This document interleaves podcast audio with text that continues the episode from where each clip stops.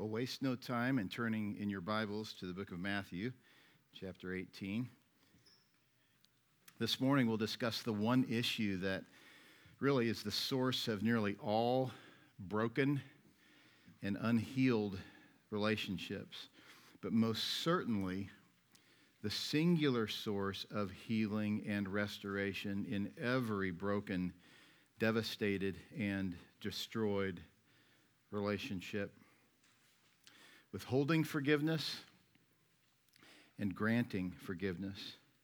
And there's so very much confusion about the concept of forgiveness. There's even confusion with those who genuinely hold to a dear and honest devotion to the Word of God. You've heard it said, forgive and forget. Friends, that's nonsense. In fact, it makes forgiveness impossible. If I have to forget what happened to me, which is impossible, I will never forgive. The reality is that the person who has a forgiving spirit does so despite the fact that the heinous sins that have been committed against God and against him and against others are literally impossible to forget. It's a debilitating idea, and people say, well, no, doesn't the Bible say that God forgives and forgets? No, it does not say that. What it says is that God forgives and remembers not. The point is that in God's forgiveness, when God grants forgiveness, He chooses not to hold one's sins to His account. That's the idea. This is deeply rooted in Paul's words in 2 Corinthians 5:21 when he said to us that he who knew no sin became sin on our behalf that we might be made the righteousness of God in Him, as you heard so well last week. The work of forgiveness, the work of redemption, the work of reconciliation, the work of restoration is a work of God. God can and does accomplish that, but there will be utter and really mass confusion in the heart of the person that thinks that he somehow achieved or earned God's forgiveness, if he gives himself one sliver of credit, then he'll live a very confusing life, not only to himself, but to others. So, this concept of forgiving and forgetting is erroneous. Many people will say things like, I'm working through it. Haven't yet quite been able to forgive, but I'm, I'm working on it. Utterly foreign to Scripture. That's not to say that there isn't a process by which you understand forgiveness on an increasing basis and a, a process through developing humility and an increasingly low view of self and a higher view of God and a greater love for other people. There, it's not to say that there's not a process by which you increasingly come to the place where you are more and more and more understanding of biblical forgiveness and therefore more willing to grant it. But a person who says, you know, I'm not yet ready to forgive, I'm working on it that is an utter willingness to choose to displace God and put yourself in his spot and do something that he wouldn't do. It's hatred. It's a very high view of self and a low view of God. Once you understand how forgiveness works and you realize God did not work through it, but forgave you completely, you strive to abandon such selfish thinking I want you to start this morning by asking what sins merit unforgiveness? It's not a trick question, but it's not an easy question to answer. What sins merit unforgiveness? What sins are there that are undeserving of forgiveness? And if you're thinking, well, all sins, you'd be right. So let's go a little further and ask the question then what sins are there that I'm not willing to forgive in light of the fact that all sins do not merit forgiveness? Am I above others? Am I above the Lord? If I'm unwilling to forgive, then I ought to question whether or not I've been forgiven. I believe one of the clearest expressions of how an understanding of forgiveness works in a person's heart leading him to be willing to extend it to others. It is the place, it is the point at which a person realizes that his forgiveness is not something that he earned, but it was freely granted in kindness by the Lord. You see this throughout Scripture. But in Colossians 3, verse 12, Paul gives this command. It's an imperative. Put on then as God's chosen ones, holy and beloved, compassionate hearts, kindness, humility, meekness, and patience, bearing with one another, and if one has a complaint against another, forgiving each other, as the Lord has forgiven you, so also you must forgive. I am completely convinced we, we do not overemphasize the doctrine of election in our church at all. I don't think you can. But the reality is because it comes up everywhere, in particular with regard to the matter of forgiveness. Why would one be willing to withhold forgiveness? Well, it's very possible that he thinks he somehow obtained his place with the Lord by his own doing, rather than recalling that it is God's having chosen him, having set him apart unto holiness, unto love that enables him to say, Well, I chose that. That's not, that wasn't God's doing. It's not because God chose me. It is because I chose myself. I chose him. I chose to do this. I chose to make my life a better life. I turned over a new leaf, and therefore other people ought to turn over a new leaf. And I'm not going to extend any kind of compassion or kindness of any significant level to anybody until they earn it. And it's real, friends, it's really easy for us to be critical of Roman Catholicism, and we should, because it is exclusively a works based system. But that's cherry picking. That's theological cherry picking. What we should be critical is the person in the mirror that we would be willing to say, Where have I withheld forgiveness with a misunderstanding of God's elective choice or a lack of willingness to display the kind of love that God has apparently displayed before me? Or maybe, on the other hand, maybe I haven't experienced that love of God and therefore I have nothing to offer. So my my paltry efforts to forgive others is completely rooted in their achievements, their forgivability, if you will. Some will say this uh, in their uh, refusal to grant forgiveness, but you don't understand what he did to me. You've heard that, you've probably said it. And I, I by no means would belittle whatever has happened to someone who, who is in that position where they would say that. And it might be true that I don't understand that, but Christ does. No sin committed against you remotely compares to the sins committed against Christ.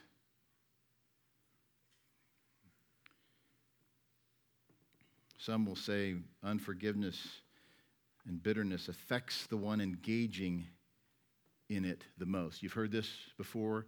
People will say, well, if you would just forgive, then you'll be freed up.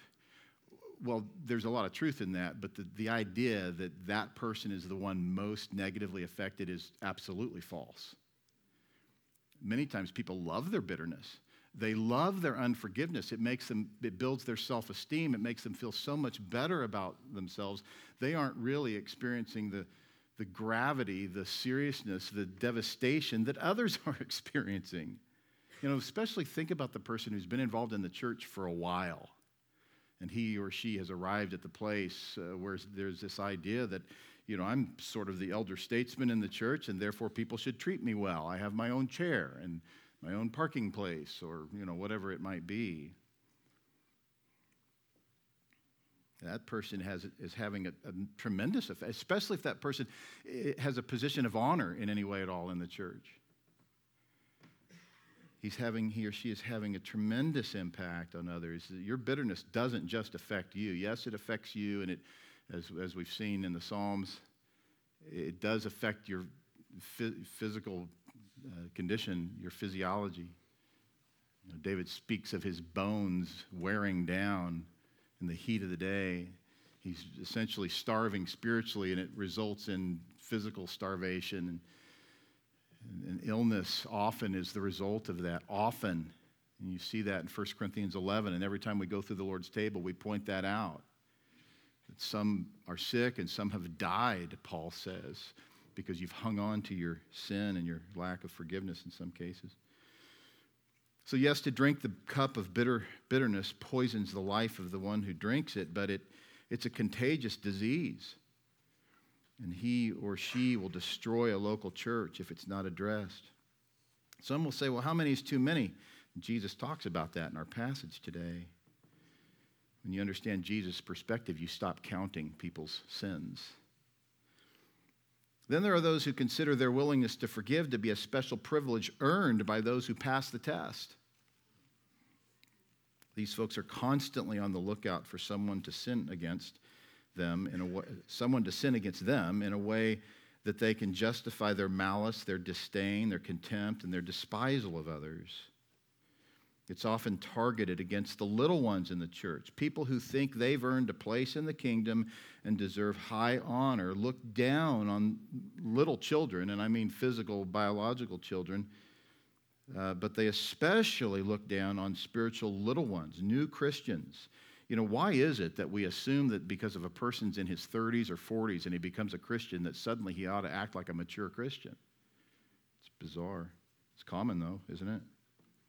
So they look down not only on physical children, they, they disdain their conduct, they're too loud, they run around, they get in the way, they chew gum, and they, you know, leave that gum where they shouldn't. Just trying to get real with you here.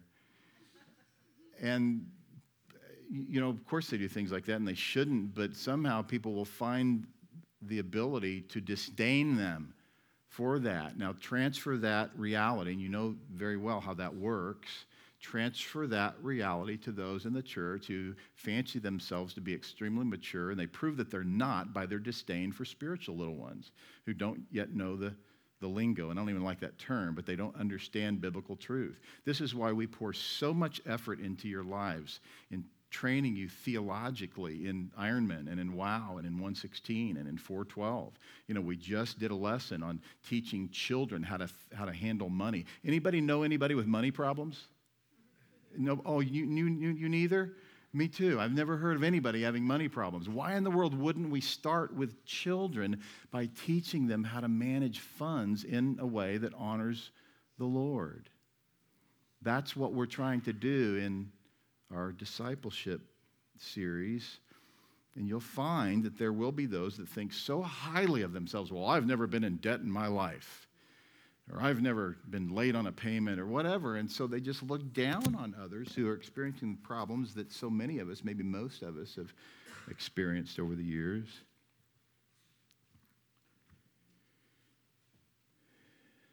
They see themselves as superior.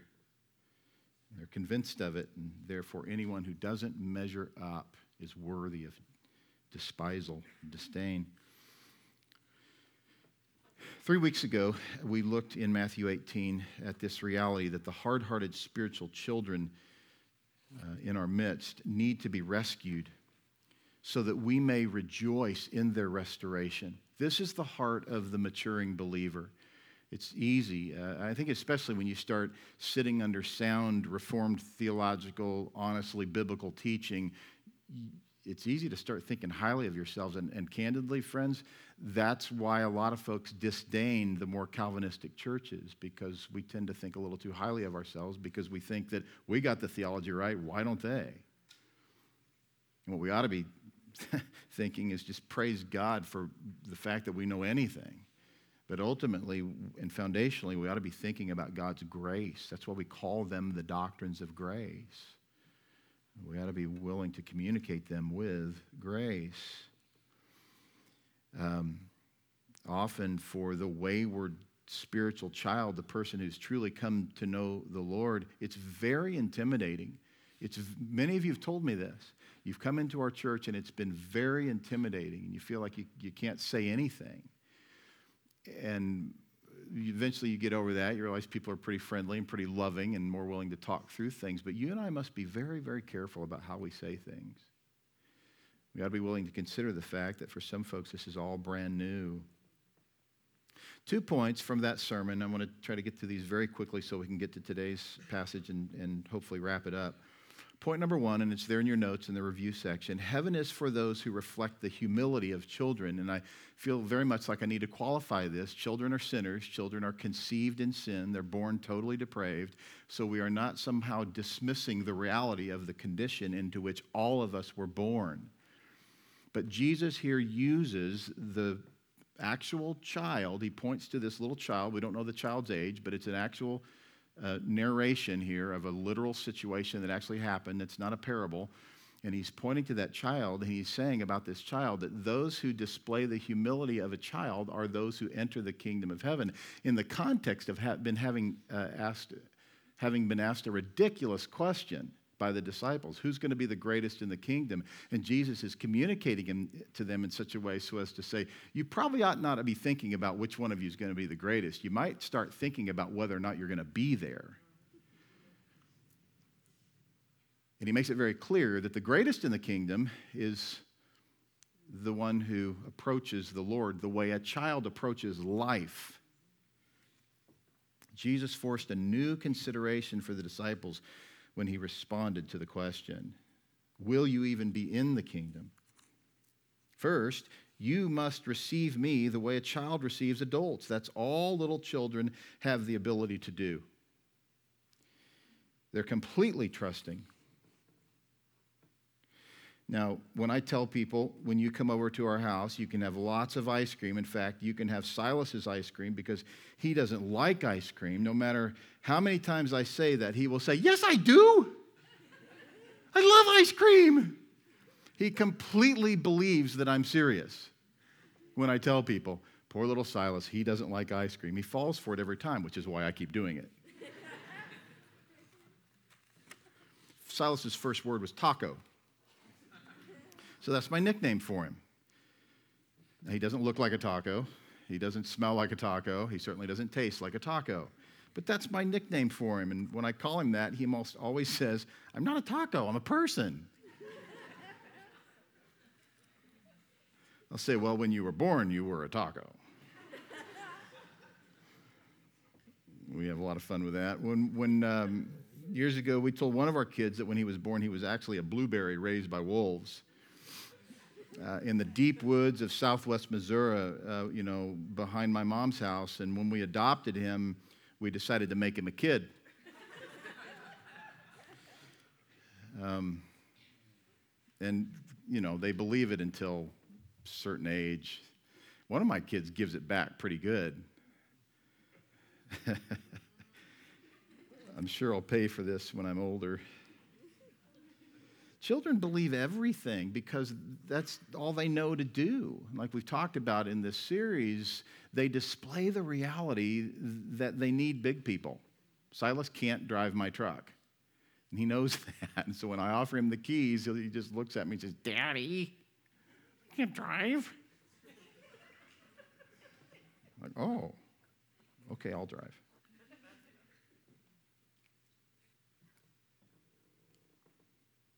This truth about children is probably most significantly displayed by the child in the womb who does nothing but rests in the care and safety of his mother's love with an utter inability to even conceive of the possibility that he might ever experience harm. Just unimaginable. And this is why it's so alarming for those who function with a conscience that a mother might actually bring harm to that child or to any child at any stage. Matthew 19, 13, Matthew tells us, Then children were brought to him that he might lay his hands on them and pray. The disciples rebuked the people. This is one of those instances where, while we observe the disciples following him with a high degree of sacrifice and faithfulness, they have much to learn like you and I have much to learn. The disciples rebuked the people, but Jesus said, Let the little children come to me and do not hinder them, for to such belongs the kingdom of heaven. He very particularly and deliberately uses that modifying term, such. He's not talking about the theology of the, or the soteriology of children. That's a different subject. I told you last time babies die, they go to heaven. That's not what he's talking about here. He's not talking about little children being members of the kingdom of God.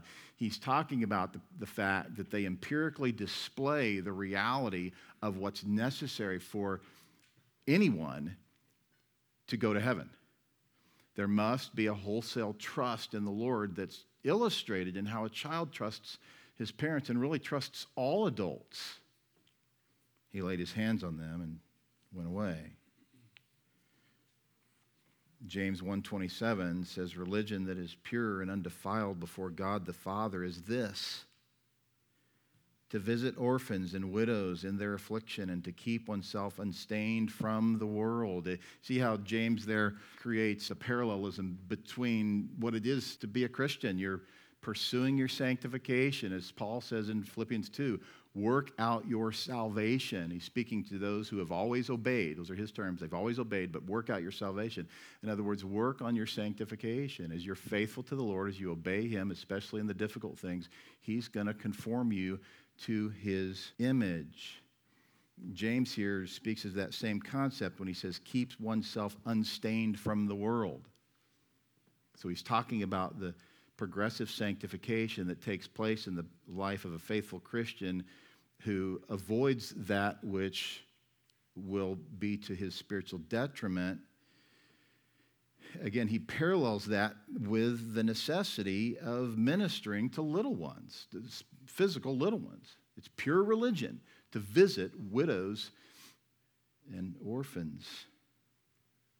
And so Jesus uses this metaphor further here you've seen, we've seen that this is why it's such a severe eternal punishment being reserved for those who harm little children. You see this throughout the Old Testament, and sadly, it's, aban- it's completely abandoned in our culture. So Jesus uses this metaphor not only to display the necessary humility of the forgiven sinner, but the loving kindness he will grow to have for other little ones. And if he doesn't have that love and he's willing to neglect them, again, we're talking about spiritual little ones. If he's willing to neglect spiritual little ones, he is destined for eternal punishment. And so, point two in your review hell is for those who neglect spiritual children. This is intrinsically displayed in this text. Listen, verse 6 Whoever causes one of these little ones who believe in me to sin, it would be better for him to have a great millstone fastened around his neck and to be drowned in the depths of the sea. It'd be better for him to die than to experience the consequence that comes with damaging young Christians. And then in verse 8, if your hand or your foot causes you to sin, cut it off and throw it away. It's better for you to enter life crippled or lame than with two hands or two feet to be thrown into the eternal fire. Now, friends, don't abandon the context. The context of this passage is harming spiritual little ones. So he's not just saying it'd be better for you to have a millstone tied around your neck and for you to be drowned in the depths of the sea. He's saying, deal with it, cut off the hand, put a stop to whatever it is that's leading to the spiritual detriment of a younger believer. If your eye causes you to sin, tear it out and throw it away. It's better for you to enter life with one eye than with two eyes to be thrown into the hell of fire. But he also says, verse 10, see that you do not despise one of these little ones. This is a far different issue. On the one hand, he's talking about deliberate detrimental harm. Here, he's talking about just ignoring them as a result of despising them. That's what I talked about in the intro this idea that because the little ones are running around the place and doing things that annoy you, you don't just avoid them, you actually despise them, and therefore you avoid them all the more. The idea is that you're willing to disciple others, reproduce yourself in others. Friends, it's basic Christianity. This is not a theological option. we put a lot of emphasis in our church on discipleship. And this is why. And think of it the person who's not involved, he's not involved in investing himself in others, he's miserable. He has to acknowledge that whatever he is doing in any sort of spiritual context is clearly not resulting in anyone's spiritual better good. No matter what he's doing, otherwise, if he's neglecting little ones, Jesus says, don't despise them. What do you think? If a man has a hundred sheep, you know this passage. Faithful Christians will nurture the spiritual little one, but faithful Christians will rescue the wayward little one. That's the point here. Someone who has shown himself, albeit immature, unrefined, unpolished, clumsy, problematic, but he's shown himself to have displayed faith in Christ and he leaves the church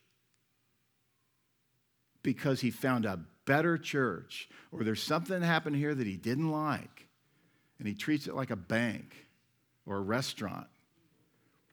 The food used to be great there, but anymore, I don't know, one star on that one. Sorry. I'm going to go to Yelp and talk about the Anchor Bible Church because, you know, used to be great. Not anymore, you know, this new management or whatever. Verse 18 Truly I say to you, whatever you bind on earth shall be bound in heaven. Now, remember, he's talking about the four step process of church discipline.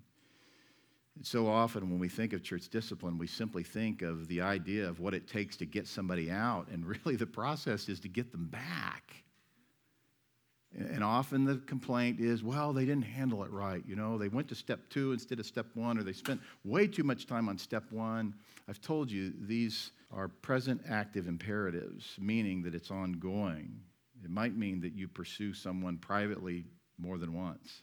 Back to verse 17, look at this. If he refuses to listen to them, tell it to the church. This is why there must, on some basis, be a public expression of someone's waywardness.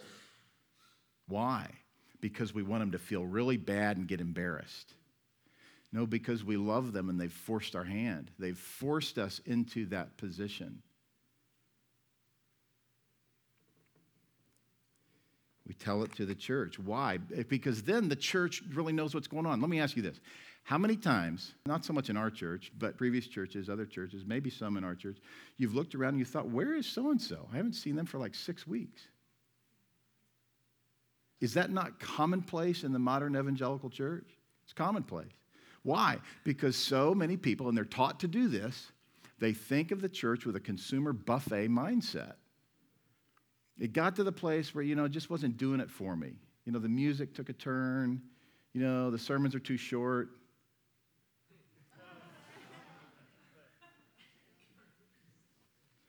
you tell it to the church so the church knows what's going on. I mean, how many of you, if one of your kids left, wouldn't talk about it with the rest of your family?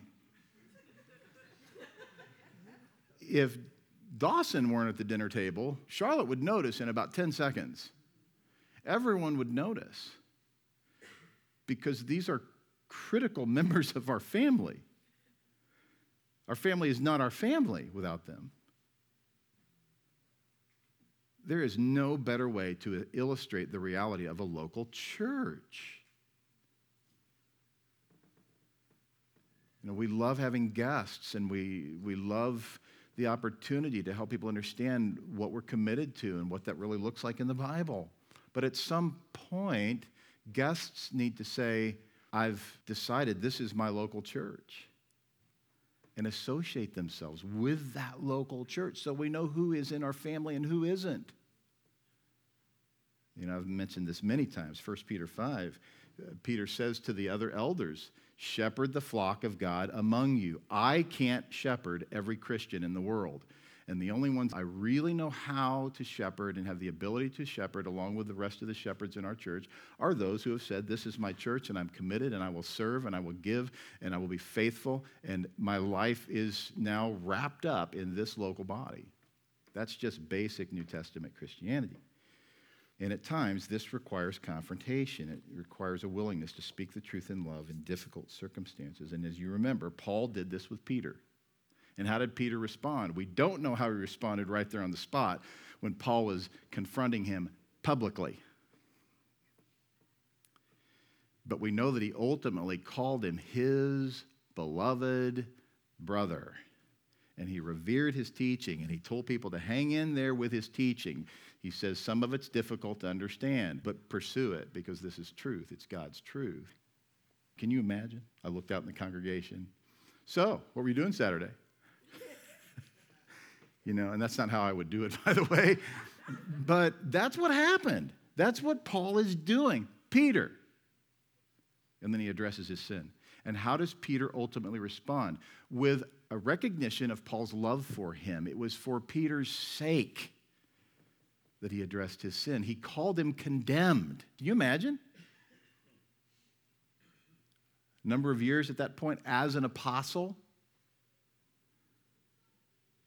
And despite having said in Romans 8, there is therefore no longer any condemnation for those who are in Christ Jesus. He looks Peter in the eye in front of a number of people, at least the elders. We know he's there with other elders. And he says to him, Peter, you stand condemned. Why? Because Peter had unrepentant, unconfessed sin. And he loved him enough to address it. And Peter ultimately became the one to whom Jesus said, Tend my sheep. So Peter became faithful. Point number one forgive with countless compassion for your brother's restoration. The countless mindset towards your brother's sin. It means you don't keep a record of wrongs. Now you say, well, how can you confront anybody with their sin? Because you don't forget, because you can't forget, because you know it's true, but you're not going home with your clipboard and going, well, that's 12. We'll see how far we got to go till I get to 490. right? The rabbinic tradition was to forgive three times. Peter came up and said to him, Lord, how often will my brother sin against me and I will forgive him? As many as seven times. And of course, Peter felt pretty good about himself, right? Because he doubled it and added one. Surely the Lord will be impressed by my willingness to forgive people more than the Pharisees would have me forgive. The real issue here was that Peter wanted to keep track. He wanted it to be a matter of keeping count. If he could count the sins committed, he could limit the number of times he'd have to suffer the burden of forgiving. Verse 22, Jesus said to him, and this is a rebuke. You don't probably feel it the way Peter felt it in the moment, but when something is so clearly opposed to what someone else has just said, it's a rebuke. Jesus said to him, I don't say seven times. He just totally contradicted him. I don't say seven times, but if you're reading the ESV, 77. If you read the NAS and I think the King James, it's 490, right? 70 times seven. Now, why is that? Why the discrepancy there? I think it's purposeful. The point is not the actual number. hebdomekontakis is the Greek term that's translated here as 77 and in other versions as 70 times 7. The absence of clarity here is not an absence of clarity in what Jesus is saying. It's perfectly clear. He's using hyperbole. Whether it's 77 or 490, it exceeds the number of times you might be sinned against. That's the point. So, how many times shall I forgive? Same number as your brother's sins. There's the number. How many times shall I forgive your sins? The exact number that you commit them maybe plus one, right? Which is simply the idea of having the mindset that I'm going to forgive regardless what you do. In fact, the better way to think of it is to forget the numbering. Be forgiving, extend forgiveness, be hospitable with your forgiveness. Look to serve with your forgiving spirit. Keep no record of wrongs. Jesus was saying, Peter, don't keep count. Forgive countlessly, forgive endlessly. In Luke 17:1, he said to his disciples, It's inevitable that stumbling blocks come, but woe to him through whom they come.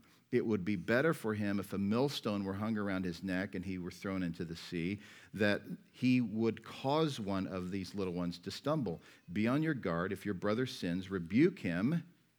If he repents, forgive him. And if he sins against you seven times a day and returns to you seven times, saying, I repent, forgive him. I mean, can you remember a time in your life where you were sinned against seven times? I suppose that's possible, but it's extremely unusual. And so the idea is keep forgiving.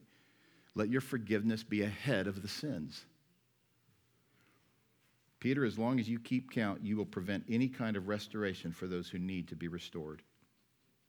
This was the problem for Lamech in Genesis 4:24, who is the reference here from which Jesus gets this idea. Cain is avenged sevenfold, then Lamech 77fold. Lamech was an angry, spiteful, vengeful man. So he was insisting on being forgiven. So he misused the whole idea. That's presumption. And as you see in Romans, the beginning of Romans 3, the idea is that the person who runs headlong into sin and assumes he's going to be forgiven engages in that presumption that proves he's not a Christian. Paul says there, they are yet condemned. Well, I know it's wrong, but it sure feels right. The person who lives with that pattern proves he's not forgiven. Lamech was angry and willing to do whatever and believe he would be forgiven. You know, to pay back evil for evil, evil. Paul says in Romans 12, 17, never pay back evil, evil for evil to anyone, even if you can't pronounce it. 1 Thessalonians 5:15 see that no one repays with evil for evil but always seek after that which is good for one another and all for all people 1 Peter 3:8 to sum up all of you be harmonious, sympathetic, brotherly, kind hearted, and humble in spirit, not returning evil for evil or insult for insult, but giving a blessing instead. So that was point one. Forgive with countless compassion. This is a matter of compassion. It's a matter of recognizing that it's Christ's compassion upon us that leads to our ability and willingness to extend compassion to others. Look at verse 23. Therefore, the kingdom of heaven may be compared to a king who wished to settle accounts with his servants. When he began to settle, one was brought to him who owed him 10,000 talents. And since he could not pay, his master ordered him to be sold with his wife and children and all that he had, and a payment be made. So, this is exercising justice. The man owed him the money, he was requiring payment. There's nothing wrong with that. But it was a payment beyond one's ability to repay.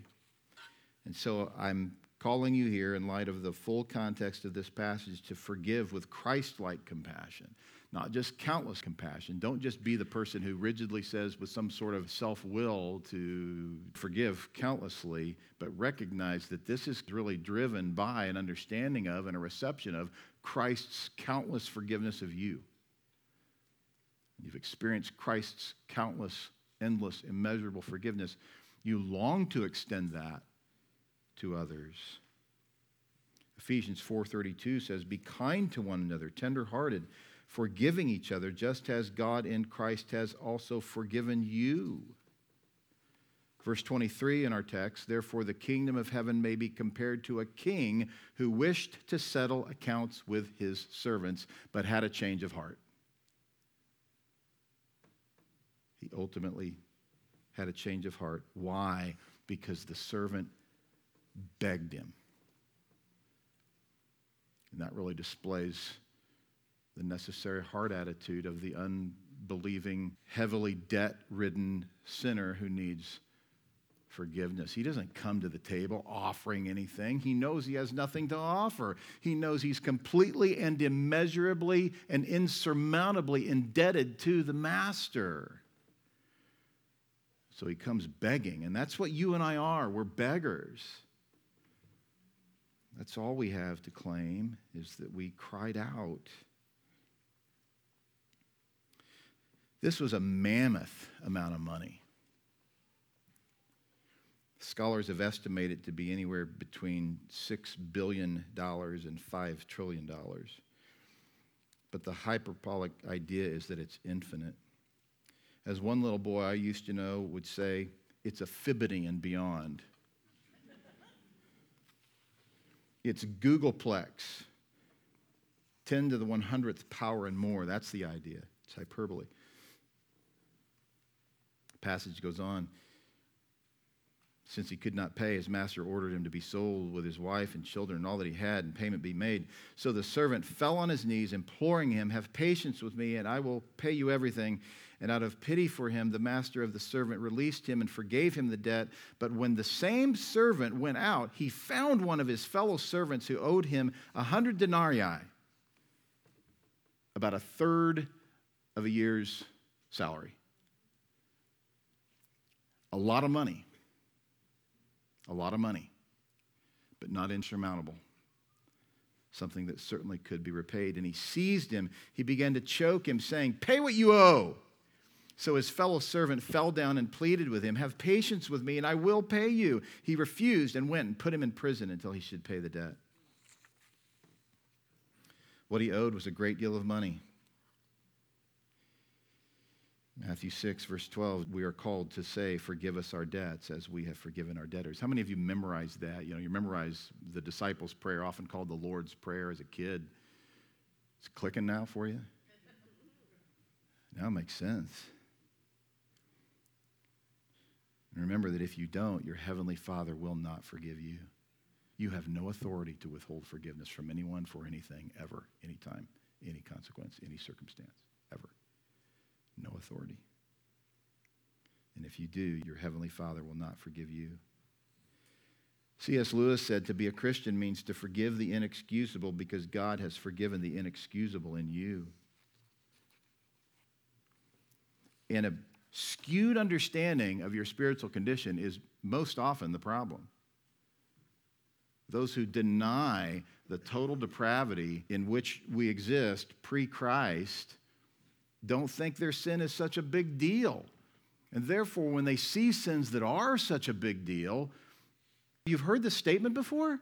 Well, I would never do that. It's usually in reference to homosexuality. I would, I would never do that. You don't know that. And the very fact that you haven't is exclusively the result of God's grace in your life to protect you from that pervasive, debased mind sin.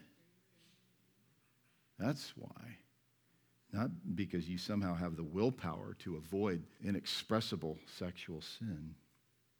Verse 31 When his fellow servants saw what had taken place, they were greatly distressed, and they went and reported to their master all that had taken place. Now, in the context of our passage, this is akin to telling the church.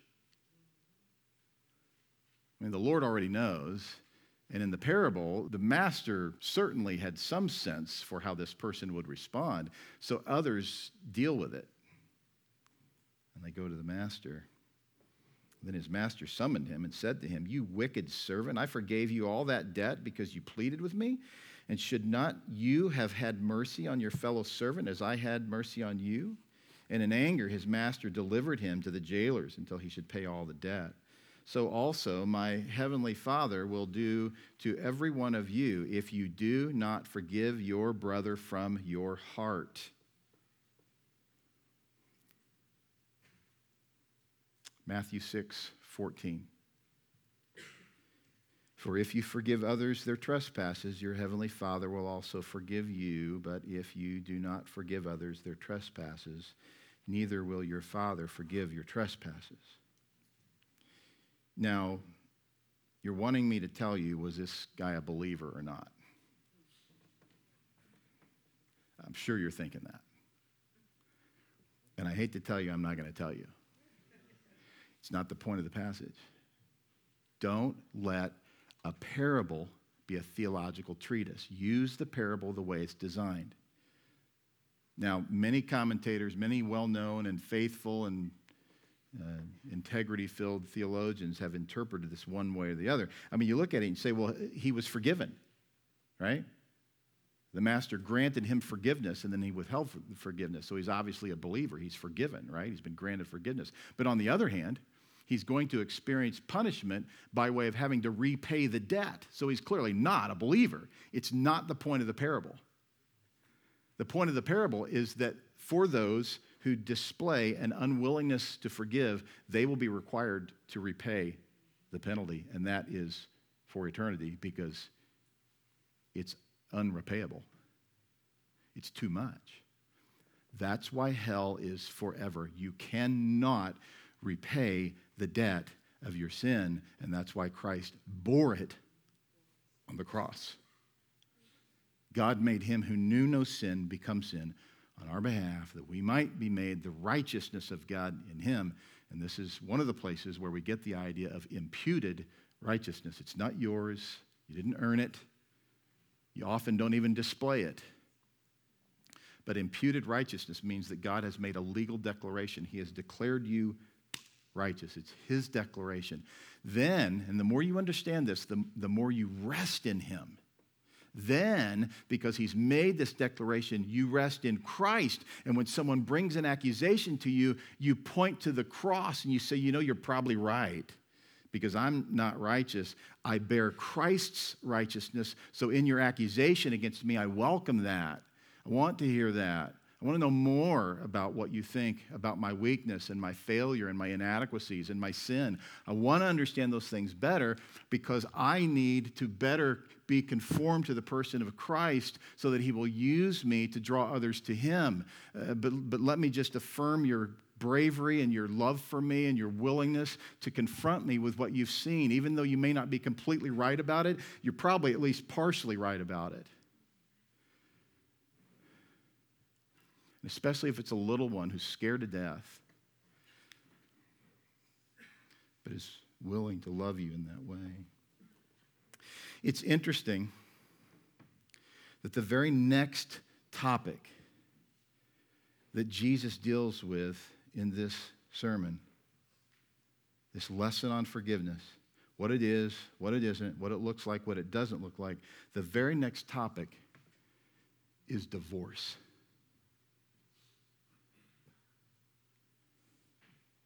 There's no mystery as to why.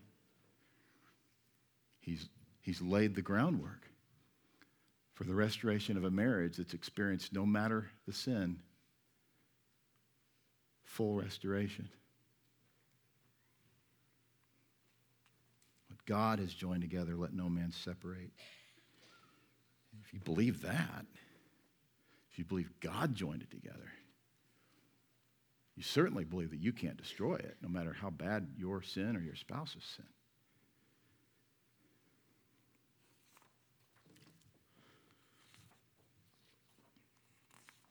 Corrie ten Boom is recorded as having had this teaching opportunity, and I want to read the story to you.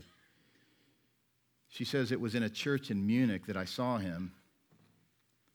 A balding, heavy set man in a gray overcoat, a brown felt hat clutched between his hands.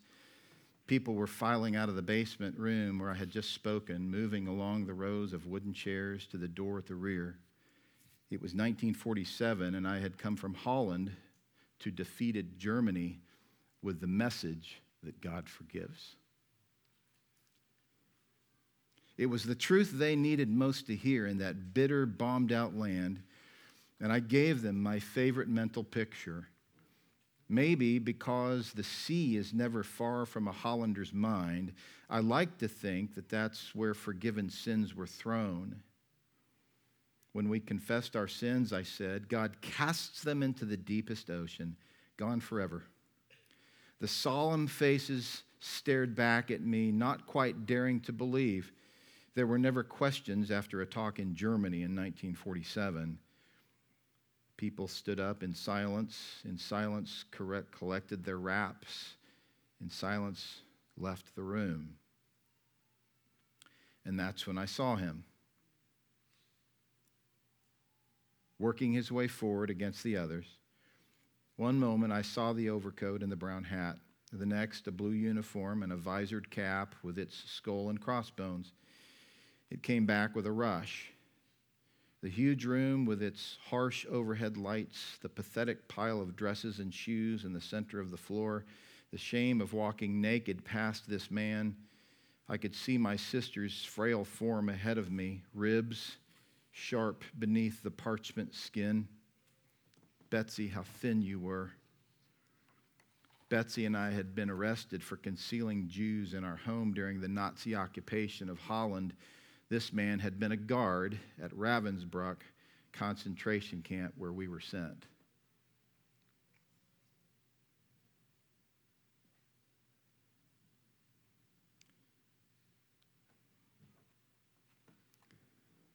Now he was in front of me, hands thrust out. A fine message, Fraulein. How good it is to know that, as you say, all our sins are at the bottom of the sea. And I, who had spoken so glibly of forgiveness, fumbled in my pocketbook rather than take that hand. He would not remember me, of course. How could he remember one prisoner among those thousands of women? But I remembered him and the leather crop swinging from his belt. I was face to face with one of my captors, and my blood seemed to freeze. You mentioned Ravensbrück in your talk, he was saying. I was a guard there. No, he did not remember me. But since that time, he went on, I have become a Christian.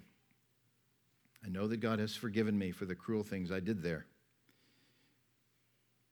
But I would like to hear it from your lips as well. Again, that hand came out. Fraulein, will you forgive me? And I stood there. I, whose sins had again and again been forgiven, could not forgive. Betsie had died in that place.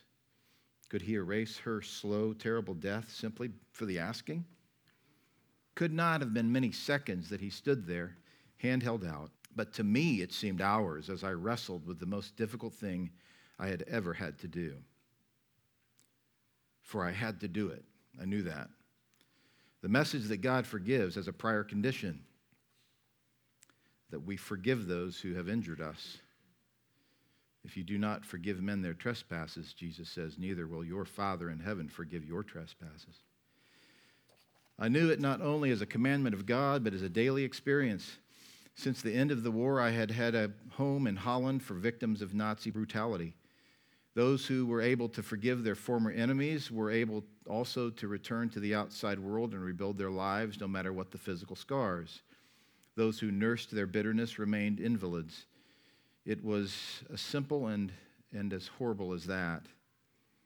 And still, I stood there with the coldness clutching my heart. But forgiveness is not an emotion. I knew that too. Forgiveness is an act of the will, and the will can function regardless of the temperature of the heart. Help I prayed silently. I can lift my hand, I can do that much. You supply the feeling. And so, woodenly, mechanically, I thrust my hand into the one stretched out to me. And as I did, an incredible thing took place. The current started in my shoulder, raced down my arm, sprang into our joined hands. And then this healing warmth seemed to flood my whole being bringing tears to my eyes. I forgive you, brother, I cried. With my whole heart. For a long moment, we grasped each other's hands, the former guard and the former prisoner. I had never known God's love so intensely as I did then. With her whole heart. That's the call in the passage we just looked at. That it would be done wholeheartedly.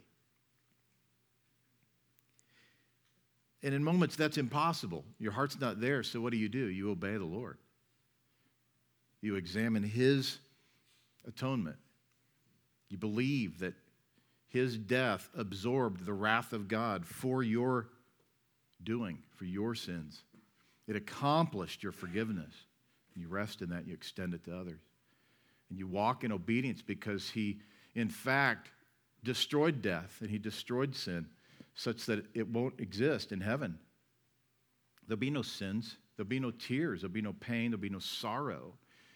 And so we as a church must display a foretaste of heaven in our willingness to forgive each other, especially each other.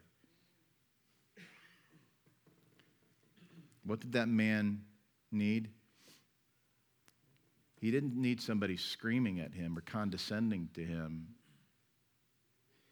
He needed the loving hand of Christ extended through the one against whom he had sinned immeasurably, one who wouldn't count the sins. Consider the detriment when you lack forgiveness. The detriment not only on you personally, but on the person who desperately needs restoration. People leave churches in their unforgiving state over some really, really petty issues. But others stay and create division where they could be nurturing humility, restoration, and unity. Don't lose your opportunity to be restored to those who've sinned against you for the sake of the glory of Christ. Forgive others as he forgave you. That we might be a display of the reality that God made him who knew no sin to become sin on our behalf, that we might be made the righteousness of God in him. Father, we thank you for Jesus. We thank you for Jesus. And we trust that you would use your word to produce in us a passionate, godly, humble, holy hatred for our arrogance and our pride and our self righteousness when we refuse to forgive, and that you would expose us to that, that we'd see it for what it is, that we would love one another enough to go in private and address each other's sins, hoping to win each other over. And if we do, that we would rejoice. But if we don't, that we'd go back with one or two more. And if our brother still doesn't listen, that we would lovingly and graciously tell it to the church. That the Master would be worshiped in a place of restoration. It's in His name we pray. Amen.